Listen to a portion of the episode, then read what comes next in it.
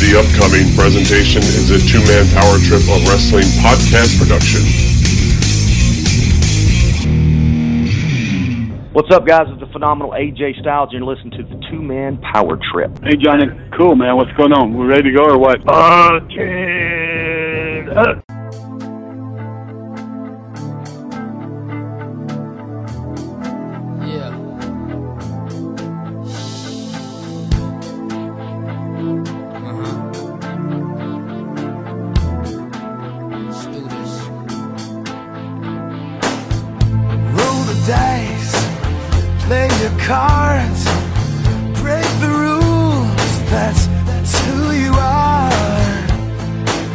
said play it safe, never played the game.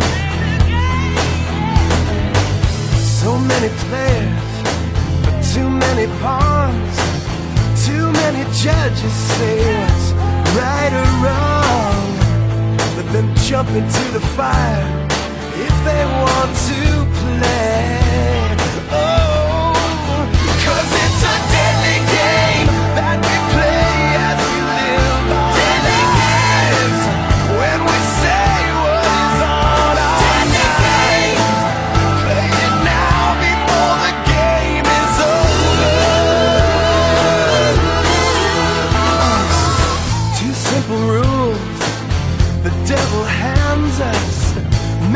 mistakes, but no second chances. Every time that you stand up is another chance to fall. Hey,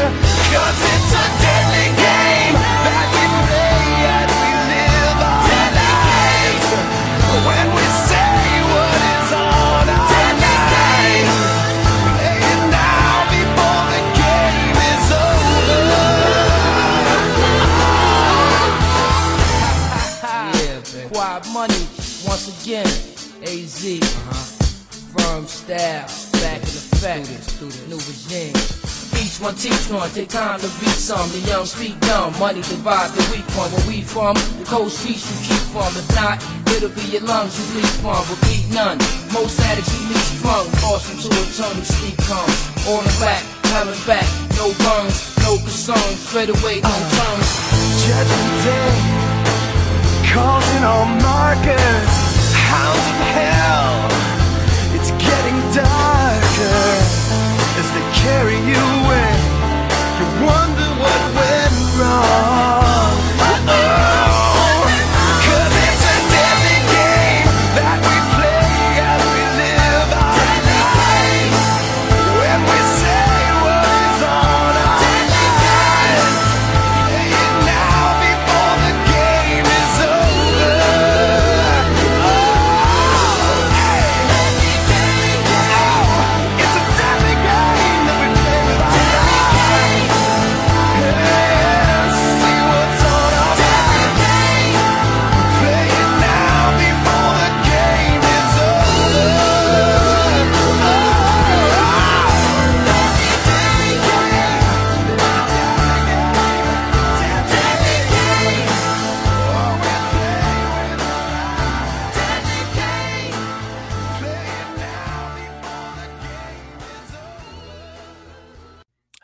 Welcome to the Two Man Power Trip of Wrestling. I'm your host, JP John Paz. Today on the Pazcast, we bring back the former head writer of the WWF and WCW, former WCW heavyweight champion, Mr. Vince Russo. Vince, what's going on? How you doing? What is going on, John? How you doing today, my friend? Doing pretty good. Uh, a lot of Vince news, Vince McMahon news going on. Crazy. Pandora's box, bro. Uh, It, it only takes one. I mean, it only takes one. You know, it's funny. I was watching a, a a documentary on Weinstein the other day, and you know, bro, everybody in Hollywood knew what was go- knew what was going on, and nobody was saying a word. People that worked for him, CAA, everybody. Well, what happened, bro, was he flew in this model from Italy, and uh, this model from Italy met with him, and he did his business with the robe and the massage and the whole nine yards. Okay, now, bro, this model from from Italy she already had a career so she wasn't one of these young hollywood actresses you know so when this happened bro She went to the police. She went to the NYPD and then they started investigating it and that opened up the Pandora's box. And it's very similar here, bro, because uh you know, supposedly the origins of the Vince story was it was a friend of the person who got the NDA. And you know, again, bro, we yeah, I talked about this when it happens. All, all it takes is one, bro, one. And John, I, I swear, in the business, bro, I am not BSing you. I've had four women in the business, um, three workers, one producer, um, basically tell me stories of their sexual harassment. And and you know how the business is, bro. Nobody will come forward because they're going to be blackballed from the business. It's going to be their word against Vince's and all that stuff.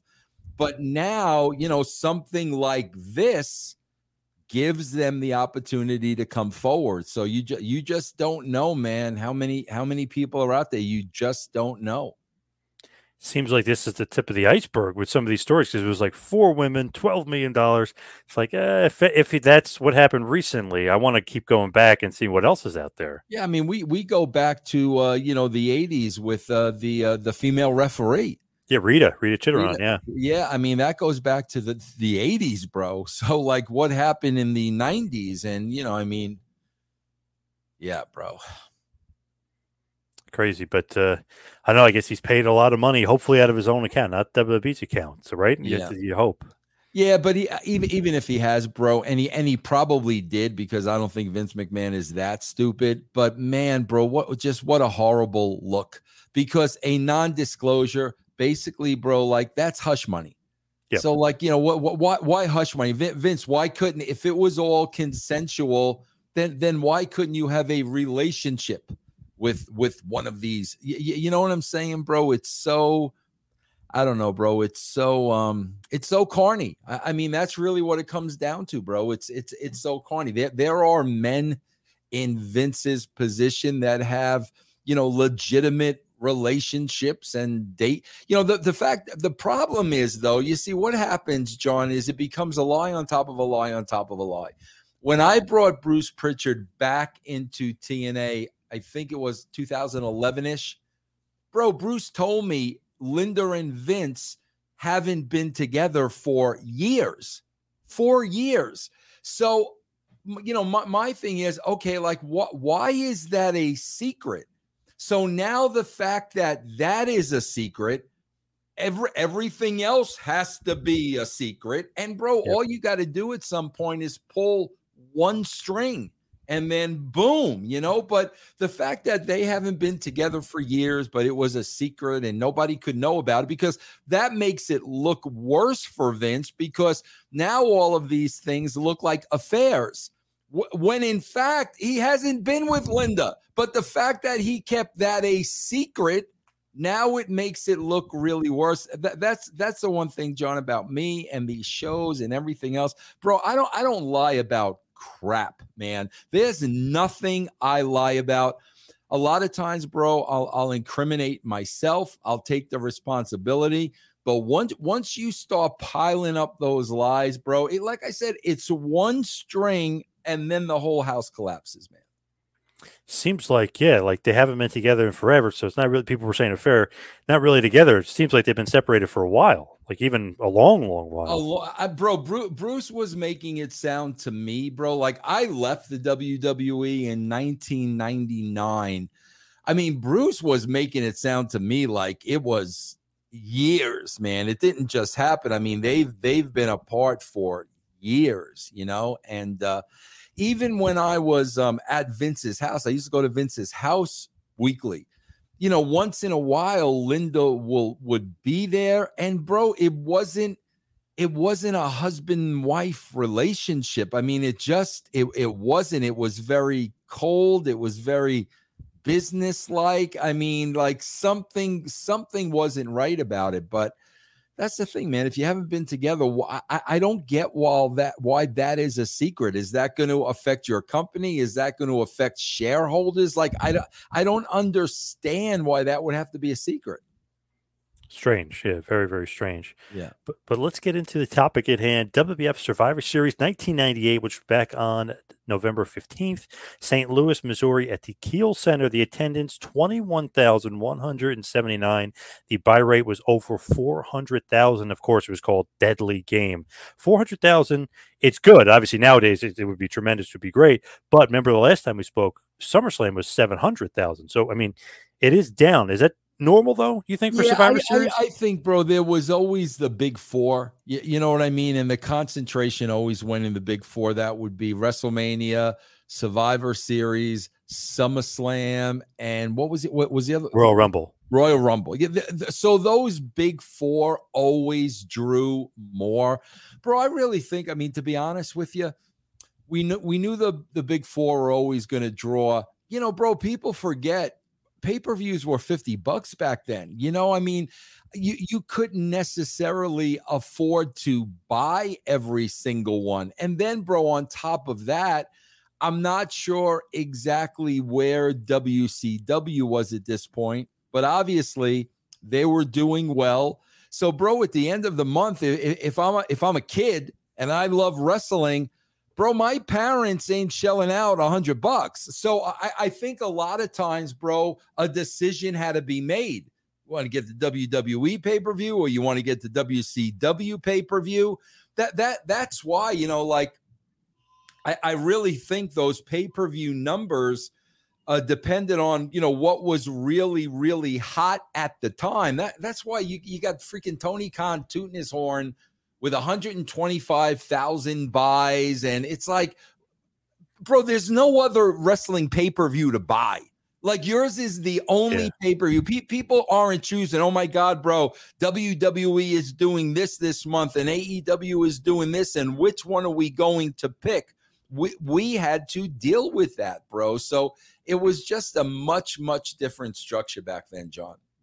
Yeah, World War Three was in '98, and you know that that does pretty pretty good. But obviously, you guys are the, the main show with SummerSlam. But the month before was their Halloween Havoc, which obviously did I think 500,000 buys. You had Hogan with the Return of the Warrior and that whole thing. So I mean, people probably spent so much money at WCW. It's like, eh, can Yeah. we? But you know, Yeah. you got to flip flop. Yeah, you know bro it's so funny because when you when you read about the uh you know the uh the, of course the narrative with me going to WCW okay bro they will you know bro you got to understand one of the reasons I left WWE was I really felt John like we had done everything we could I, I really felt so then bro I was looking at WCW as a challenge can you do this all over again without having to work under Vince?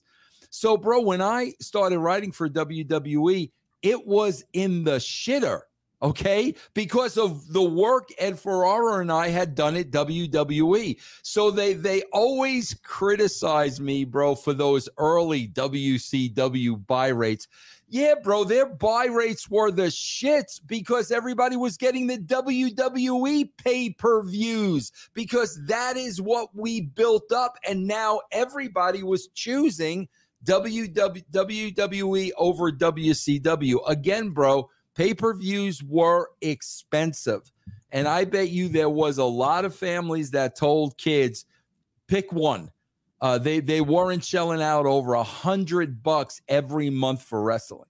yep. And if you want to get the ECW pay per view, throw in some more money. You know what I mean? So absolutely, bro, absolutely. There were some choices to be made. No, no doubt about it. Mm. I uh, just want to mention just a few matches from Sunday Night Heat before we get into the actual pay per view. Too much. Brian Christopher and Scott Taylor defeated the Hardy Boys. The Job Squad, Bob Holly and Scorpio, defeated LOD, Animal and Droz. Val Venis defeated Tiger Ali Singh with Babu. Um, and Gangrel with Christian and Edge defeated Steve Blackman. Those are your Heat matches. They're all short and sweet. Some pretty good names on there though for for uh, Sunday Heat. Did, did Yeah. make it to the pay per view, right? Yeah, Nice. especially man. You, you know, I just look at those names and like they, they'd be at the top of the card today, bro. Oh yeah, Yeah. And this is obviously when Edge and Christian are with the Brood, they're not really doing their thing, but they're getting out there with Gangrel. Did you see like something in like more than Edge or Christian, or did you think like, oh, Gangrel is going to kind of carry these guys while Uh, they're maturing in the business? I just kind of thought I, I thought Edge was the guy. I, I I just really did, bro, because Edge Edge was cool. Like that that was really the difference. There are a lot of similarities between Edge and Christian, but bro, to me for whatever reason, Edge was always the cool guy. That that's why the original plan for Edge was to be very mysterious. That's why you had the woman do the voiceover. I didn't want him talking at the beginning because I wanted him to be like kind of this enigma. But uh, you know, I, and I love David Heath. You know, I love love love him to death, bro. But um, I just I always felt back then that Edge was was the guy. Great theme music. The, Yeah, uh, the yeah. Brood, Gangrel. Yeah, yes, those- yes. And that entrance too, bro. I mean, that that's all TV. I mean, I had nothing to do with that.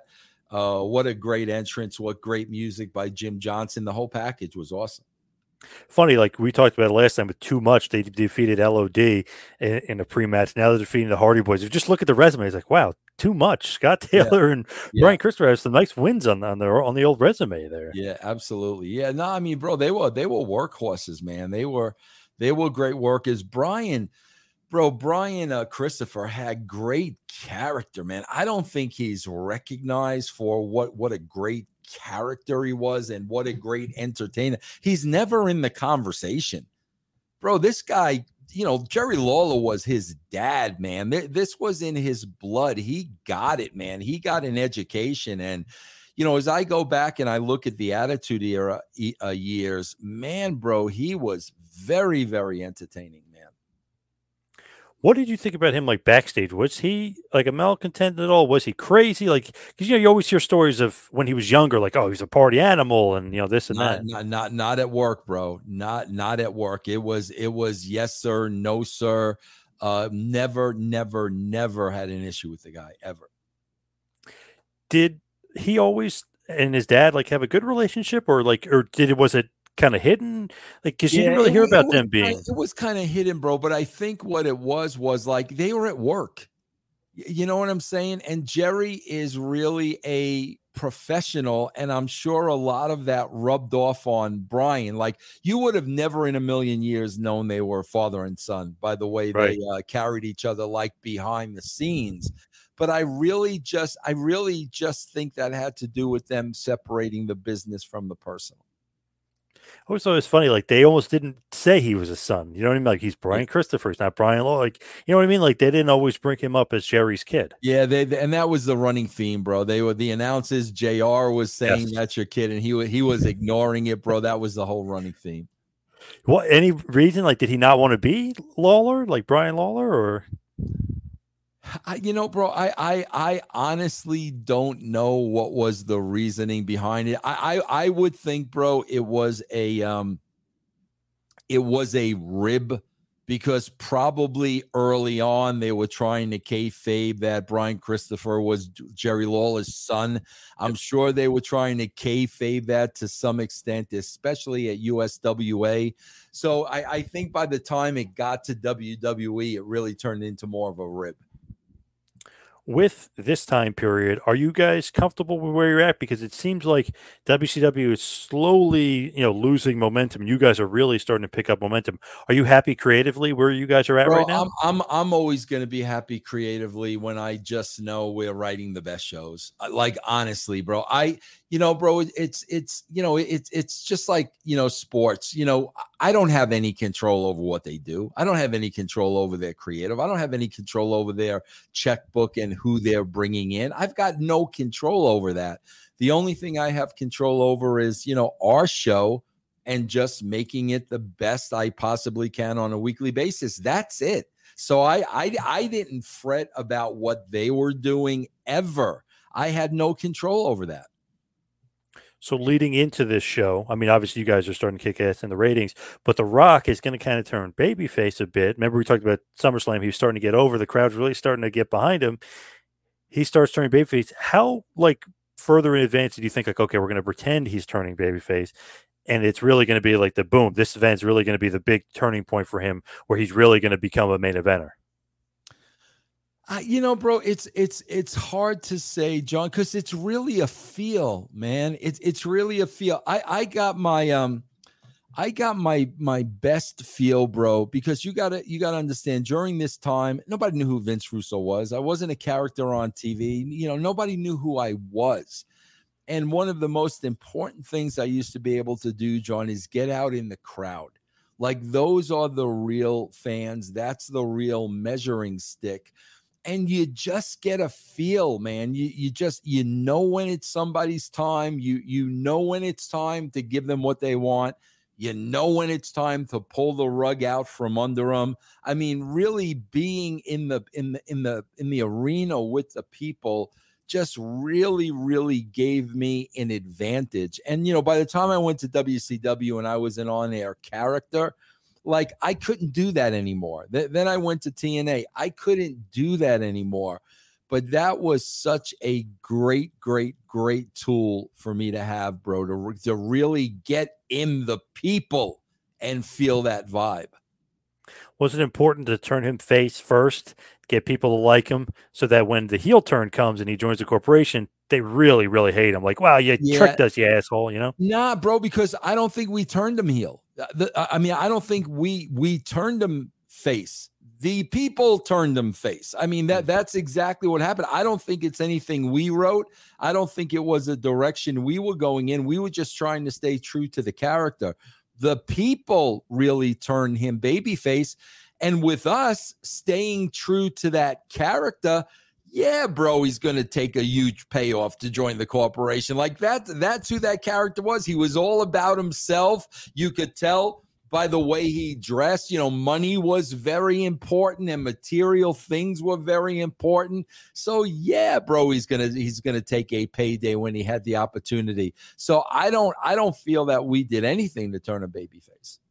Just talking to the Godfather, just had him on for an interview, and we were talking about you know his character and stuff, and he would say it's like you guys, Russo and Ferrara, obviously, would just kind of like let him be and like just and go with it. Right. That's what's missing today, bro. Organic organic, organic. You just got to go with it.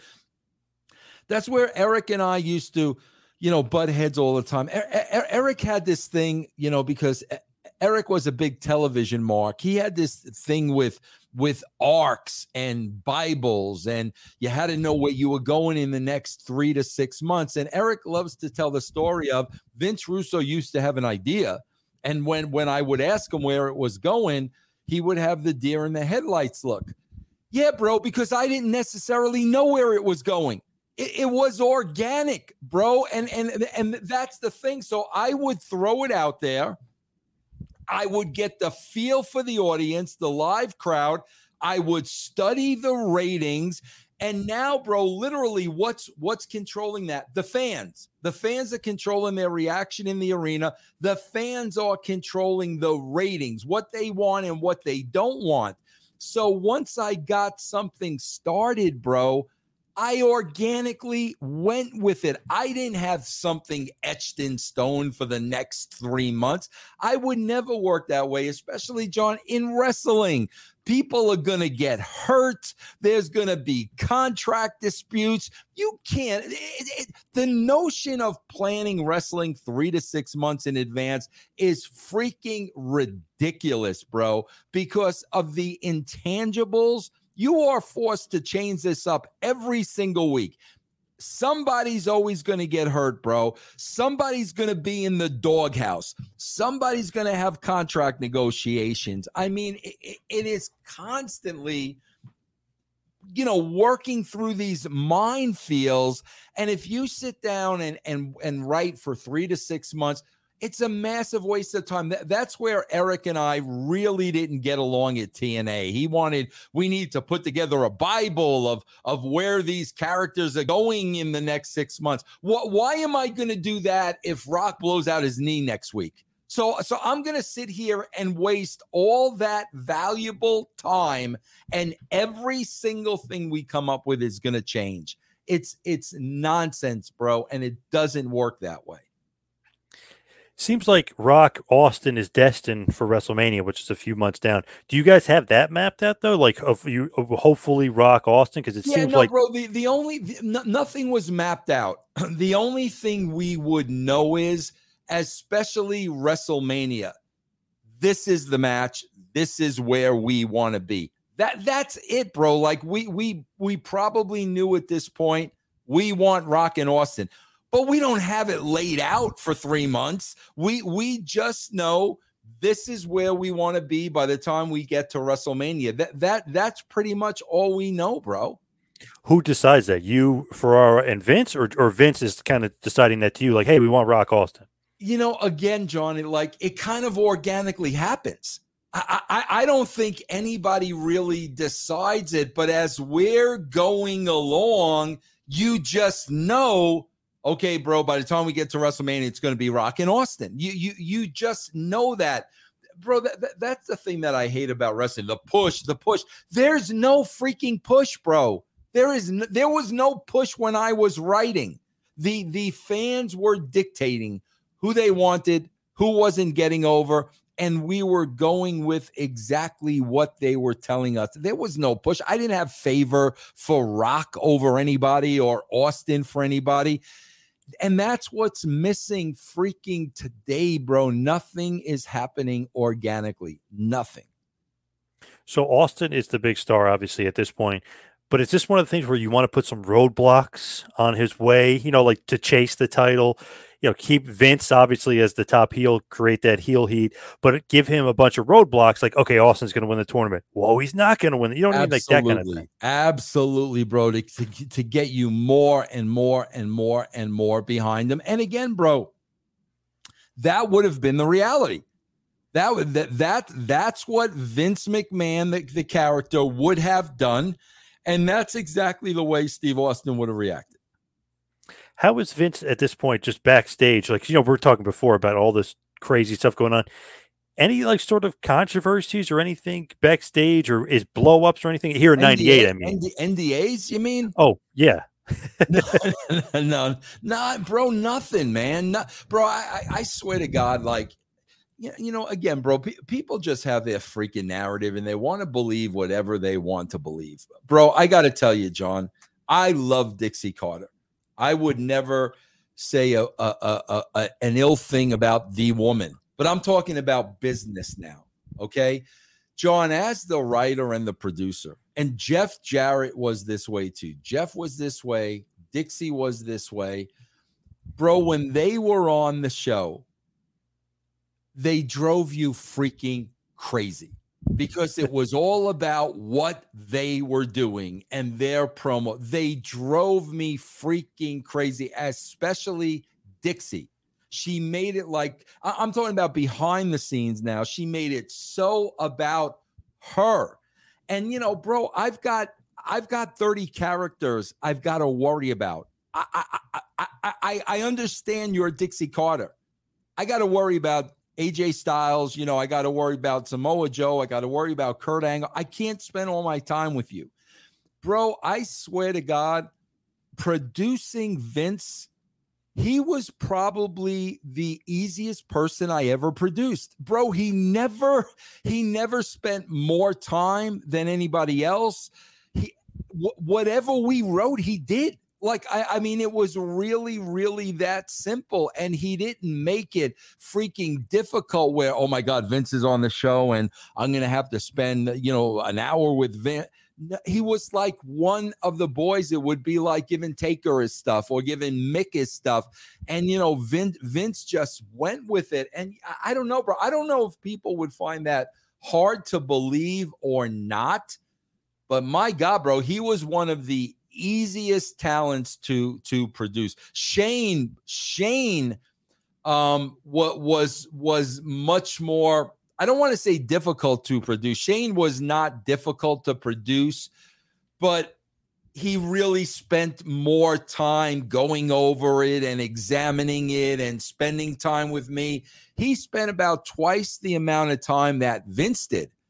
Because, bro, with with with Vince, me and Ferrara gave him the scene and he did the scene. I, I, mean, and it was done, and we went on to the next thing. I think because Vince realized what our job was and how much work we had to do and how many other talents we had to produce. I think Vince realized that, where I, I don't think Dixie did, bro. T- to this day, I don't think Dixie understood what went into producing the time. I don't think she understood any of that where Vince did. So so Vince always knew that time was very very valuable.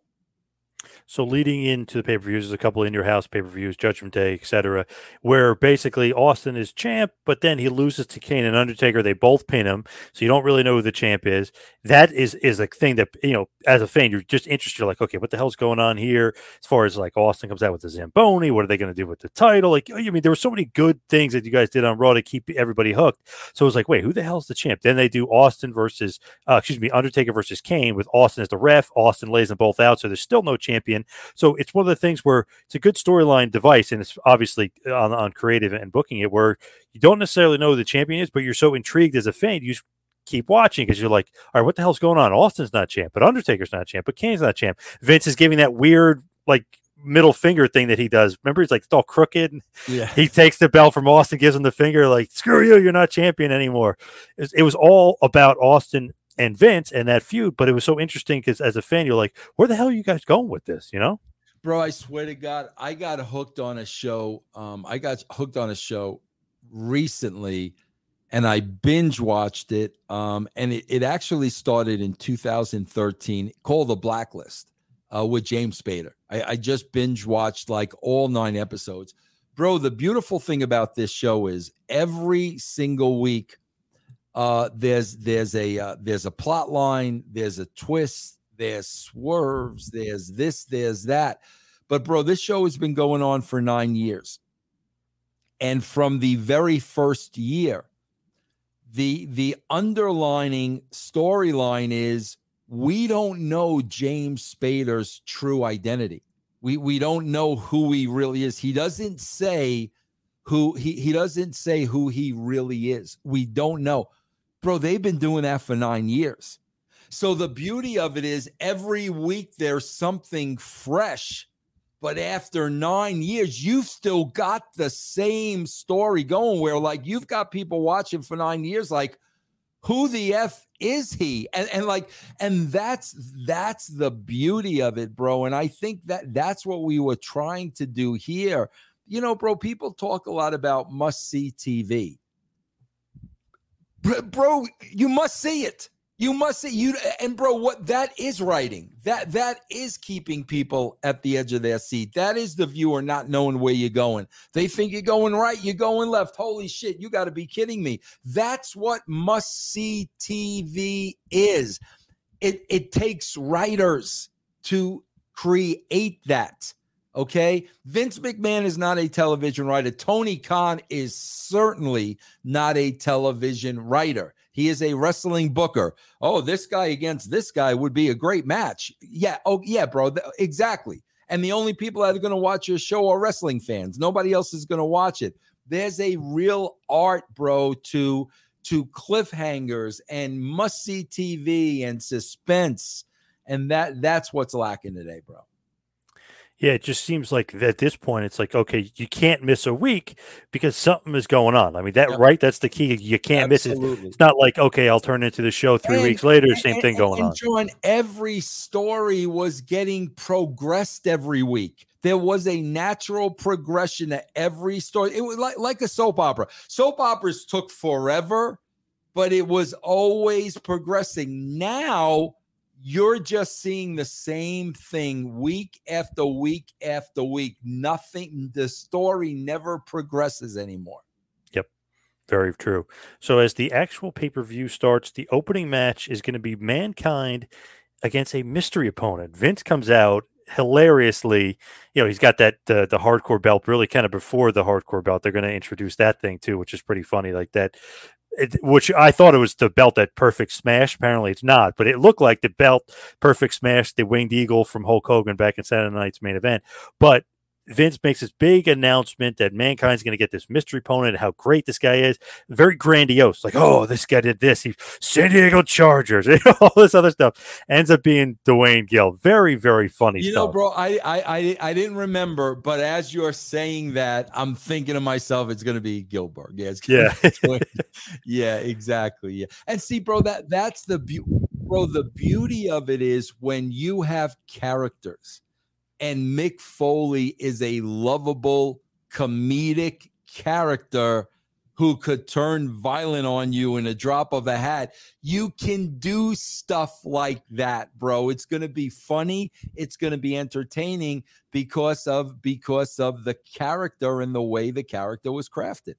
And he somehow looked more deranged with the shaved face and like the clean hair. Because remember, he was trying to be corporate. Yes. Like he looked crazier Yeah. with being cleaned up. Yeah, what what a uh, bro, what what a once in a lifetime performer. I, I, I mean to to play three characters at one time with so many different levels of emotion. I mean, bro, that that's a professional actor.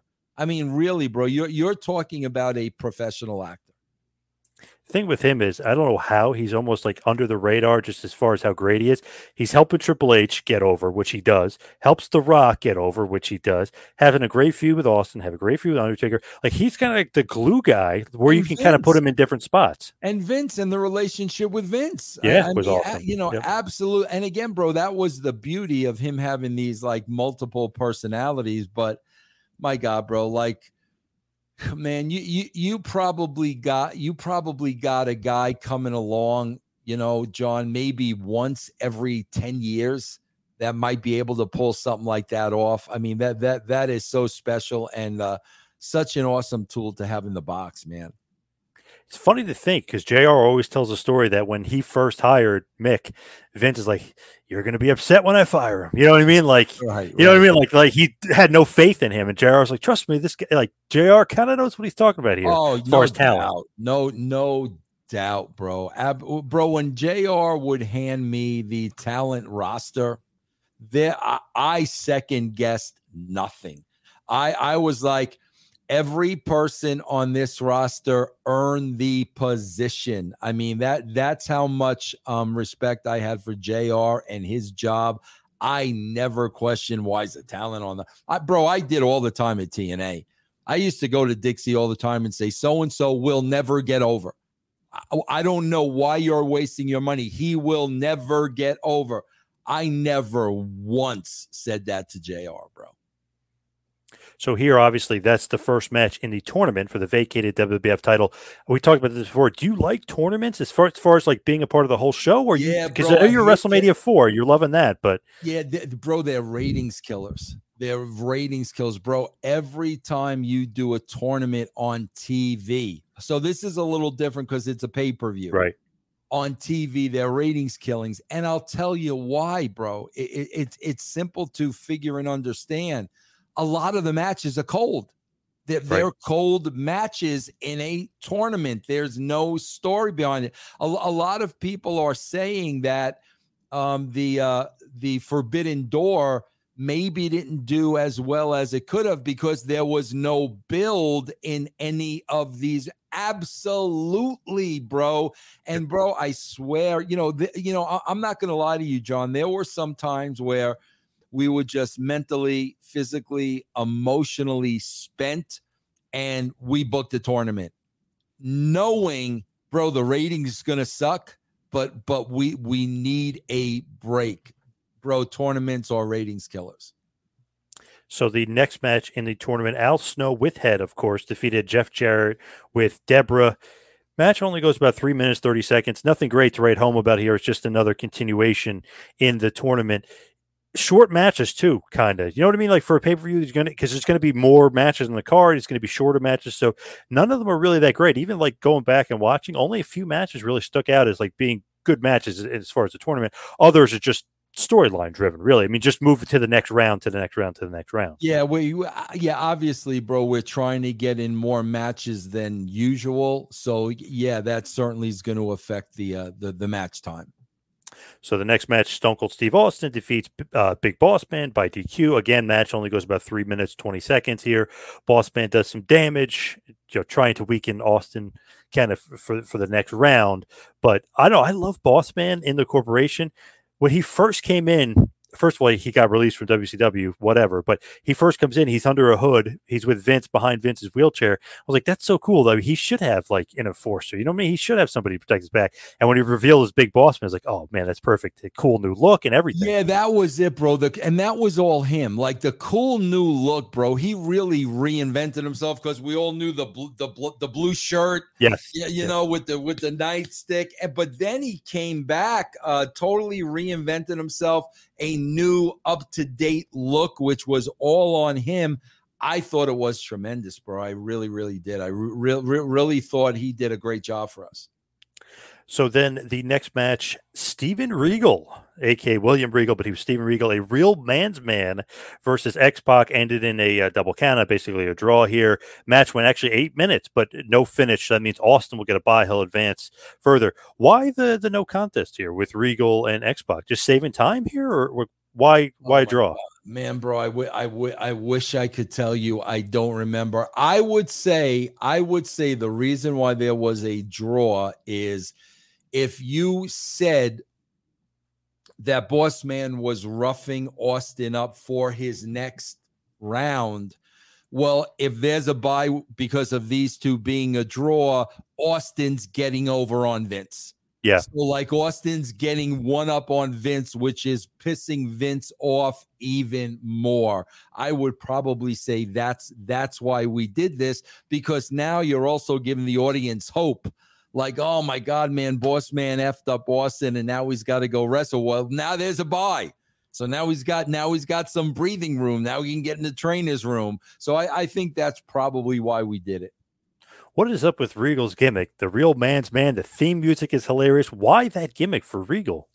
bro i swear i i i, I don't i regal was in the mix kind of i think before we really started writing and i don't think we were behind that originally me and ed.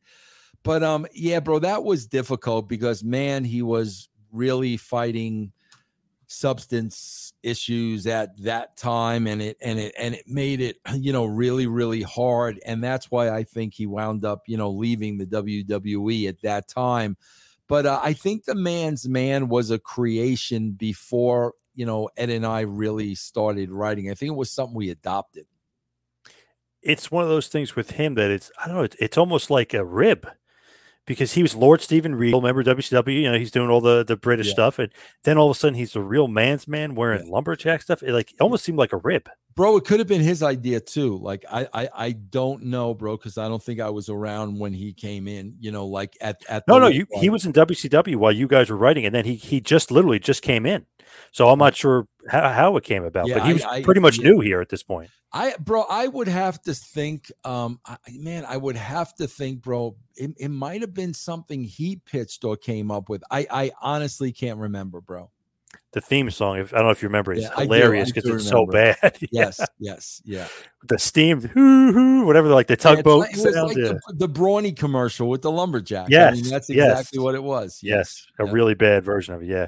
Um, so that match, a double count out. Obviously, Austin would buy the next round. Then we have Ken Shamrock defeating Goldust in the first round, about six minutes. Okay, match, but that means Shamrock mo- moving on here. Like in your head with the tournament, is it almost like you're already thinking about the end and just how to get there? Or like, how do you kind of book a tournament? Or are you really focused in on each match? Like, okay, this needs to happen here. Like, what's the thought not- process not, writing Not it? the match, the big picture, the the the, the big picture. Because what what you want to create, bro, is in this tournament. What you really want to create with the viewer or the fan in attendance is you you want to get them thinking, if so and so wins, we got this next. I, I mean that that that's where you really want to anticipate the excitement. If if Shamrock goes over, oh my God, you know what that means the next match is that that's what you really want to create. I mean, if Shamrock goes over and the next match is like a stinker, I mean, you you really want to anticipate what that next matchup is going to be. So here, Shamrock gets the win with the ankle lock, submitting Goldust. Then we have The Rock defeating the Big Boss Man in about three seconds, uh, which is a very, very quick match. Triple H is injured, so Boss Man replaces him. Later on, obviously, we, we realize we realize that the Boss Man and The Rock are working together. It, it was a ruse, yeah. Right. Yeah. is that something creatively you're like, okay, let's give Rock an easy time. We'll tease it to the fans, but nope, because I, I remember as a kid, I didn't pick up on that at all. I didn't Oh, pick up on exactly. anything. That's what we're trying to do, bro. Throw them way off, way, way off key. I mean, that's exactly what we're trying to do. And bro, I remember it worked to a T because when that when that turn comes, bro, he, he- here's what happened, John, in the building. When it happens, silence. It was like it had to register to the people. bro they totally did not see it coming so when it happened bro there was silence in the building then there was like a one two three and it was like oh shit you gotta be kidding me. That's that's beauty bro. Like booking wise bro that may be a once in a lifetime but everything was set up to give us that response including the finish of this match So Rock is on his way to the next round. Then the next match is the two guys, almost Hogan, Andre esque WrestleMania 4. They get to buy, you know, into the quarterfinal. So Undertaker with Paul Bearer defeated Kane in about seven minutes. You know, okay match here, but it was one of the things where they got to buy because they both beat Austin. They both had their own version of saying, like, oh, I should be world champion. So it's like Hogan and Andre too at WrestleMania 4. It's like they got the bye because of what happened before, Right. prior. right yeah and again bro you, you you're throwing these matches out and i'm like oh my god bro these were some really great matches you know? I, i'm not Yeah. talking about technically i'm talking about storyline wise. There, there there was a lot to pay money to see here bro. Do you think though, in a way though, it almost hurts? Tournaments almost hurt because it's like, okay, Undertaker, Kane, that's a WrestleMania match. You know what I mean? Like Rock, you know, Mankind, Yeah, like different you know, matches. bro, Do you think yeah, that hurts a, or no? A lot, a lot of people think that, like, you know, you've seen it already. right, right. But, bro, what you've got to do is you've got to create the circumstances where it's just as important again. And, like, we we always used to know, we always used to know we'd be able to do that. Like, you know, if we give them Rock and Hunter now, oh, you already gave it to them. Yeah, we understand that. But by the time we're done telling the next story, they're going to really want to see that again. So, yeah, yeah, bro, if you keep booking the same match over and over again, which they do in WWE every single week now, it doesn't mean crap. But obviously, bro, through writing, you can make that same match huge again. Do you think though, like as far as just today's writing and stuff, like if you do the match but you change it, like isn't that just lazy? It's almost like, oh, let's just keep these guys together in this little well, like there's no expansion. Absolutely, bro. That's exactly, it. bro. They're eating time. I mean, that Yeah. that's all they're doing today. They're just eating time, and you're seeing the same presentation over and over, bro. Let me tell you something, man. I don't think people realize this. The first nine shows that Ed and I wrote at WCW, okay, John, it was a three-hour show we had no problem writing a three hour show with that roster. We we had no problem.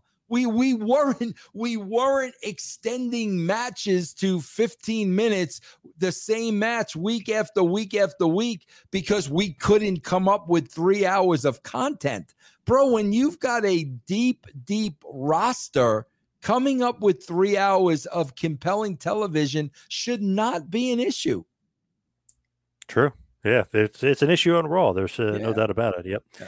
So the next match, Mankind would defeat Al Snow via submission. Match goes about four minutes. You know, okay, nothing here, but we're continuing on with Mankind. We think he's the heel. We think he's he's the bad guy, right? But it's like, oh, he's having you know he's having his way through a tournament. He seems like the front runner to win because Vince is on his side. That's exactly it, uh, John. There's so many people at this point that can win it. Yeah, yeah, you know what I mean. You know what I mean. There's so many people that can win it legitimately. That's the freaking beauty of it, bro. That is the beauty of it.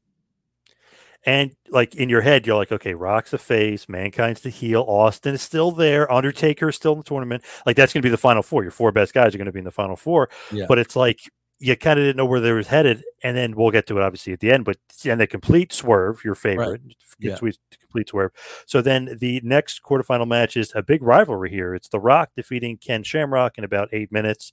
This was actually a pretty good match. Got some pretty good time. I, I like this Yeah. match, but The Rock beats Shamrock. It's almost like he finally slayed his dragon. He finally Yeah. beat Shamrock. He always had a problem. and bro Shamrock. shamrock shamrock really and and there's no doubt in my mind that that um rock would not agree with these sentiments bro shamrock made the rock i, I mean there's there's no doubt about it. you know bro i compare it to there were two very big feuds that really helped austin and the rock and i give shamrock with rock and bro savio vega with with austin Yeah.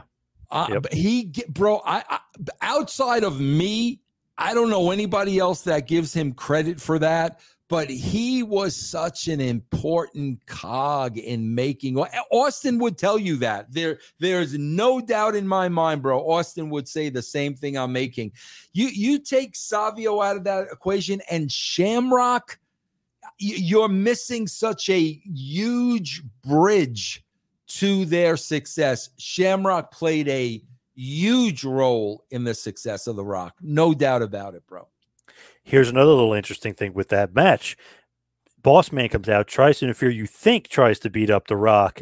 He, he Rock gets the nightstick, hits Shamrock, and gets the win, thwarting Big Boss Man again. So again, another tease that Boss Man screwed up or did something that didn't help Vince McMahon because he was supposed to take out the Rock. But- Absolutely. Boss Man's really helping the Rock and Boss helping Man's Vince. Getting the Rock get through this whole tournament, and nobody knows it, bro. Nope. I remember we were watching as a kid. I was like, oh, he screwed up again. Like, oh man, like Bossman keeps screwing it up. Yeah, But he's not. At the end, you're like, holy shit, Bossman helped Bro- Brock bro, win. Yeah. You know, you know what it is? It's like, bro, that's so much fun to write. You, know what I'm saying? That that's what's missing, bro. That that it's it's so much fun to write this, knowing the fan at home is seeing this a certain way and having no idea what's about to come. Yep. Definitely unpredictable for sure. Like I, I didn't see it coming originally at all. Like wow, pretty like you think it's headed in one direction, it's not at all. Yeah, yeah. So the next match, Sable defeated Jacqueline with Marc Mero, uh, which was a singles match for the WWF Women's Championship. Shane McMahon is out there as the uh, special referee. Um, what'd you think about just in general? It's really nothing write home about. Not a great match, but Sable being the champion, not being really a, a woman's wrestler, so to speak. Yeah, no, bro, this was exactly it. I swear to God, this was the thinking behind it. Uh talk about pe- PR, bro. Talk about promotion, talk about advertising. Bro, at that time, 1998, I'm a huge Stern fan and and Stern is like red hot. Bro, Stern didn't have wrestlers on the show back then. Right. Okay? And in my mind, like, you know, ev- everybody watched Stern. It was the hip thing, it was a cutting edge thing. I knew Stern like laughed at wrestling. And I'm like, how would we ever get anybody on that show? And and in my mind, I'm like, bro, somebody like Sable, he would give a shit whether she were a wrestler or not. He would have somebody this beautiful on the Right. show. So Absolutely. that, that's that's really what I pitched Vince. Like Sable will be able to open some doors PR wise, promotional wise, that maybe some of the guys can't. And like, you know, Stern was the perfect example there with Sable. Um, my God, bro, she's she was so beautiful and so stunning. And you know, again, bro, she she may have had the opportunity to open up some doors that the guys couldn't. And bro, she wound up being on the Stern show. And it was it was a great interview, but really, bro, that that was really the thinking behind it. It was very much like Arquette, bro. Public relations. Um, you know, back then you didn't have the social media the way you had it today, but you know, public relations and promotion uh, and word of mouth was very, very, very important. So, and bro, I also knew you got to understand she was married to Mero. So I knew Marc would, would make her adequate enough to get through short matches. I mean, that's basically all he had to do. And I think I think both of them did a great job in that role. Sable equals ratings. There's no doubt about man. that. I yeah. mean, I'm sorry, bro. Like, don't argue with me. Argue with the people. Yeah, every time she was on, I mean, everybody's paying attention to her. Yeah. Her and Austin were like the, you know, the two of the obviously Austin number one, but she wasn't far off of being like the number two most popular. Absolutely, bro. Absolutely not. So then the next match is the tournament semifinal match. Mankind shockingly defeats Stone Cold Steve Austin here, about 10 minutes, 30 seconds. This was a good match. Love this match.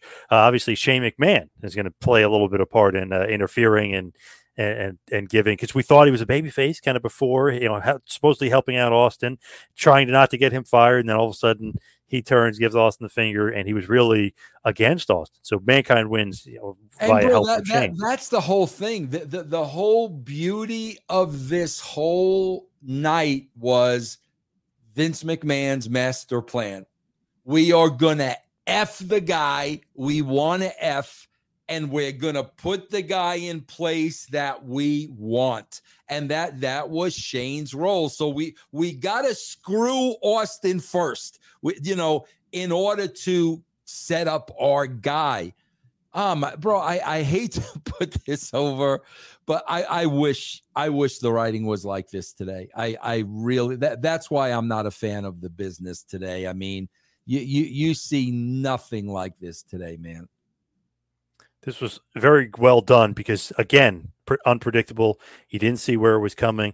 As some of the matches, there's oh, a couple good ones sprinkled in, but it's not great overall. But the storylines and the creative is very, very strong. That's what everybody was kind of lauding afterwards. Like, wow, I didn't see that coming. Like that was unpredictable as hell. Yeah.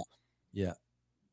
So then the next match in the other semifinal, The Rock defeated The Undertaker by DQ in about eight minutes. Okay, match, nothing uh, crazy to write up about, write home about here. Kane kind of tries to interfere, ends up with Rock getting the win um, via DQ. But again, Rock is kind of each way you're not really paying attention because you think he's one way he's going to be turning up, but he's kind of had an easy way, so to speak, through the tournament because he's cheating in every match under the radar, which you don't realize it. Like Yeah. everything is like working out in his favor. And bro, this is the difference today. I was just talking to with the road dog about this last night, bro. He here here's the difference. Bro, when you've got established characters and storylines, okay? Finishes of matches can be storyline related. So people can get screwed. People can get DQ. Like the the storyline plays into the finish. Well, the difference today is, bro, you don't have that. So like everybody loses clean. So you you've got a bunch of 50-50 wrestlers, win one, lose one, win one, lose one, and the losses like are not storyline driven. They're they're one, two, threes. You know, you you lost. And and and and again, bro, you can't get people excited behind 50 50 wrestlers. You you know, John, going back to the day when when King Kong Bundy came into the territory, he never lost. Yeah. Jake never lost. Perfect never lost. Warrior never lost because by the time they got to the champion, it was like, oh my, okay, what what what's gonna give here? Something's got bro. That goes back to Bruno. When, when Bruno met his arch rivals, they were untouched. George the Animal Steele. Nobody ever beat George the Animal Steele. And then finally, when he gets in there against Bruno, you're thinking, oh, bro, this this is the night. You know, even somebody, bro, on the level of like an earthquake. He ran through everybody. Now he's got Hogan. Oh man, this is the night.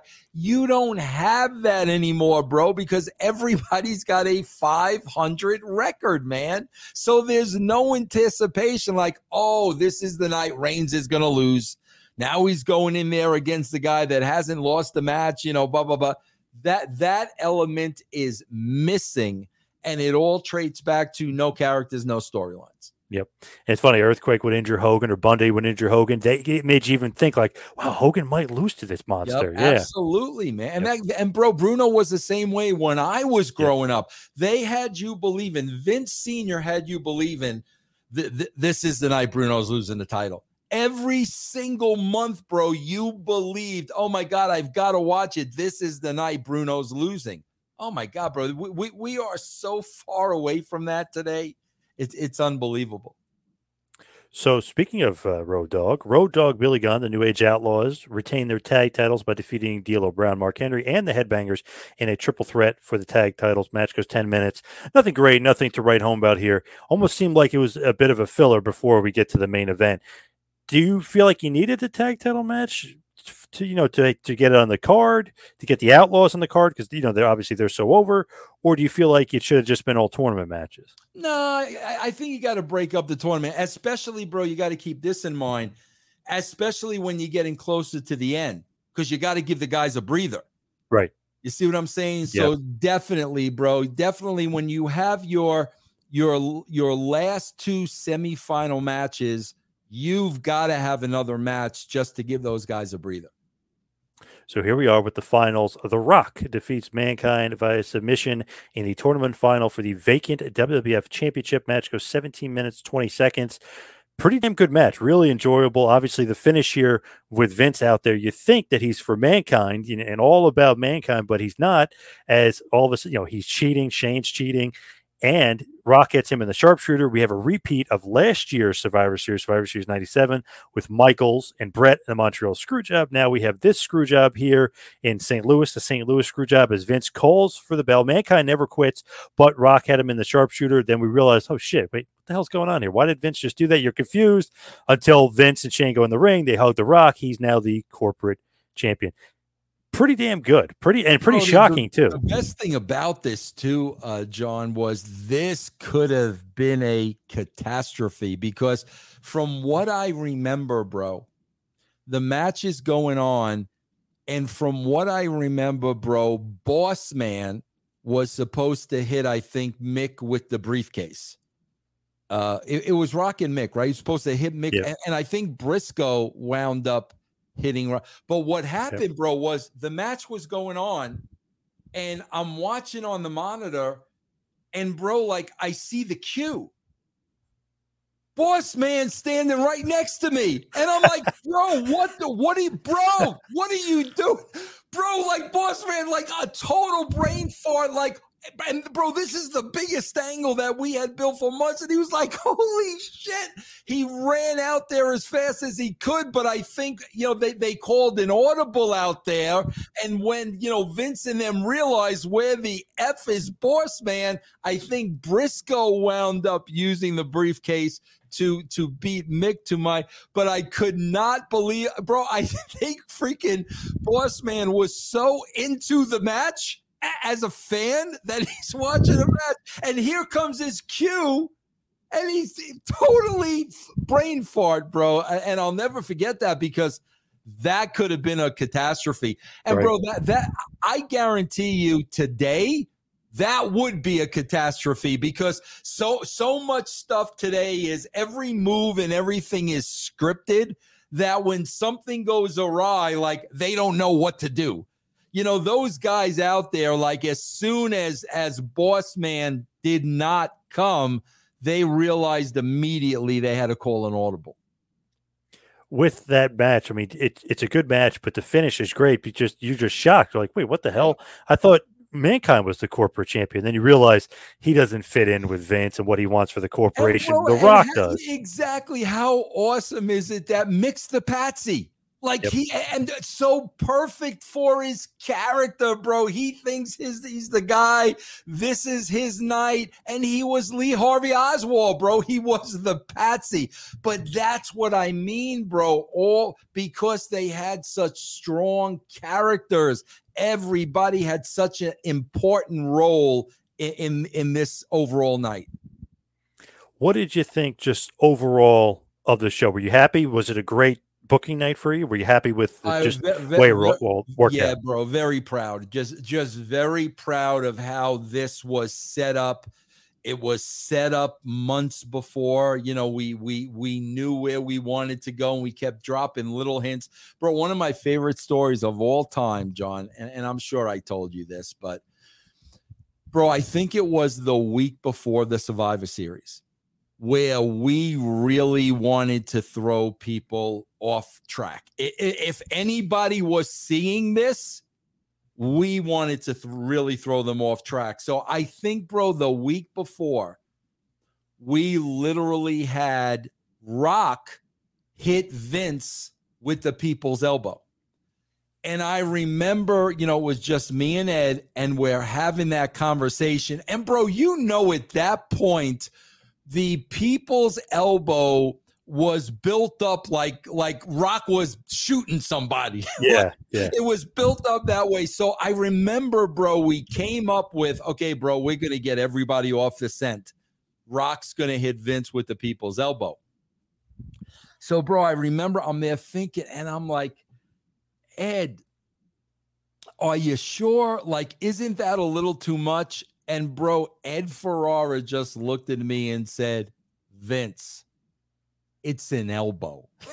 you, you know what I'm saying? But bro, in the people's mind, when when when when Rock drops an elbow on Vince, bro, he might as well have put a bullet in his head. But Right. the reality of it was it was an elbow. Vi- Vince can take an elbow, bro. And but that was the beauty of it, bro, because everything was so built that that an, el- an elbow was like breaking the guy's neck when all it was was an elbow, you know? Yep.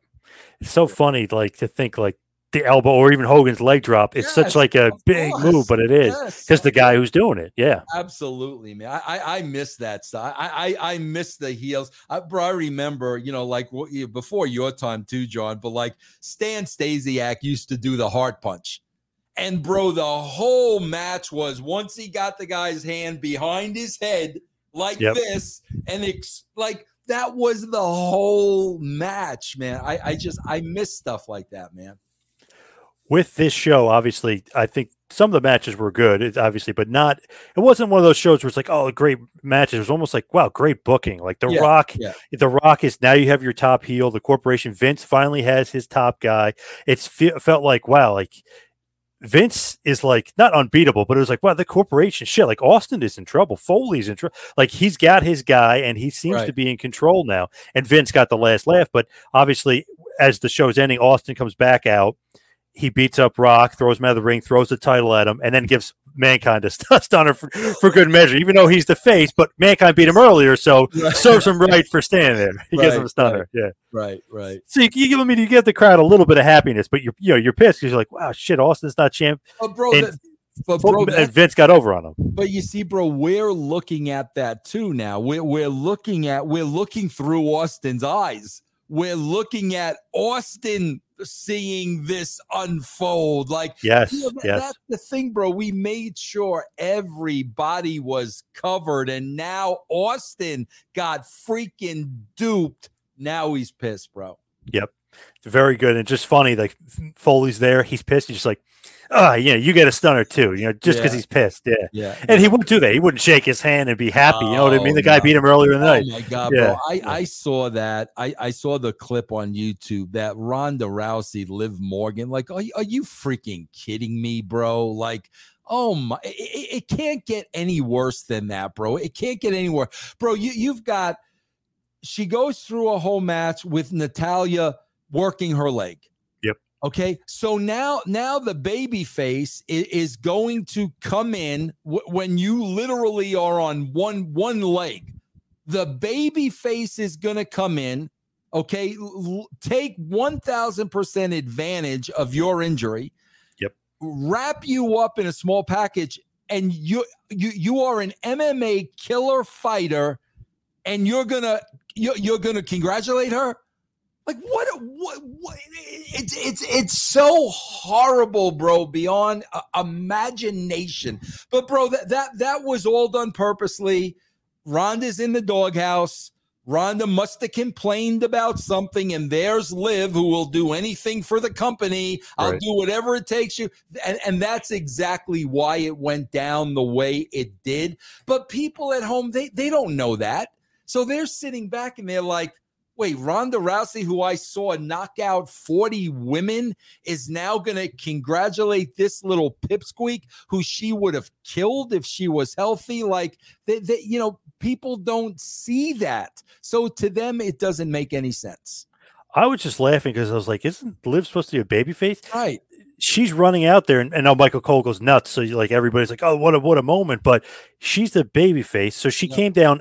Even coming down after somebody injured their knee in a match and they just won, that's a heel move. Then when she had her in the ankle lock, she kicked her in the injured knee. That's the second heel move. She rolled her up and pinned her. I was like, that was the, I, why would a babyface ever do that? Wouldn't the babyface say, "Hey, I'm challenging you for the title at SummerSlam. Here's the briefcase. I'm cashing it in in uh, at the show. Like I'm cashing in at the show." Or, or even, bro, you want freaking ratings, e- or even I'm giving you 24 hours to I'll cash it in watch tomorrow. Yep. You you do whatever you have to do. You spend all day in the training room. You get deep massage, whatever you got to do. That, yes, bro, that's what a baby face would do, bro. They're they're so off kilter. It- it's like who whoever you know. Obviously, bro, Vince McMahon is behind all of this, and he he's just, he- bro. I'm telling you, he's battling dementia. I, I mean, I'm telling you, and, and the writers underneath him, they've they've got no clue or concept of wrestling. That like, yeah, bro, that that is a heel move. A, a good Yeah. guy would not. R- Rocky Balboa is not going to go in there and challenge Apollo Creed after Apollo box 15 match. You know, but I, I don't know. That's- I know. I, yeah, I didn't get that either. I was like, wow, that's a- and even the way she pinned her was like very fluky. You know what I mean? Like she shouldn't even be champ. You know, just, Yeah, that's why I'm saying, bro. That's that's why I, I don't I don't watch it anymore, bro. I just got no interest in it, man. Let's head towards. Well, actually, before we head towards the place, I want to mention just Foley and, and Mick would go. fo- I mean, Foley and Brock would go forward, have a great feud. They have a bunch of matches on Raw, the Rock Bottom pay per view, Royal Rumble, the uh, Sunday Night Slam thing with um, what was it? The uh, the Super Bowl. So you had the uh, the halftime heat thing. Yep, Um, yep. So they had a bunch of great matches. St. Valentine's Day Massacre. So I mean, they have a feud, and then obviously Austin would would have a big feud with Vince. Undertaker mixed in as well. But that's kind of where we, we're headed at, headed to the forward. But let's hit the plugs. You can follow me on Twitter and Instagram at Two Man Power Trip. Check out the website tmptempire.com and Patreon, patreon.com slash tmptempire. Vince, what do you got? Yeah, guys, just check out channelattitude.com. You'll find all my shows and all my content under there. Uh, you know, russosbrand.com, uh, uh, uh, Hameen Media Group. All the shows are under that one umbrella. You can pick and choose what you want. Channelattitude.com. Nice, great stuff as always, Vince. Thank you, and thank you everybody out there for listening. We will see you next time here on the Podcast. Have a good one, folks. This has been a John Paz Power Trip production in conjunction with the Two Man Power Trip of Wrestling. You could follow us on Instagram and Twitter at Two Man Power Trip. You could check us out on Facebook. You could subscribe on YouTube. You can go to patreon.com slash TMPT Empire to become a patron and also check out the website tmptempire.com and buy a shirt at prowrestlingtees.com. Two Man Power Trip, where the power lies, brother.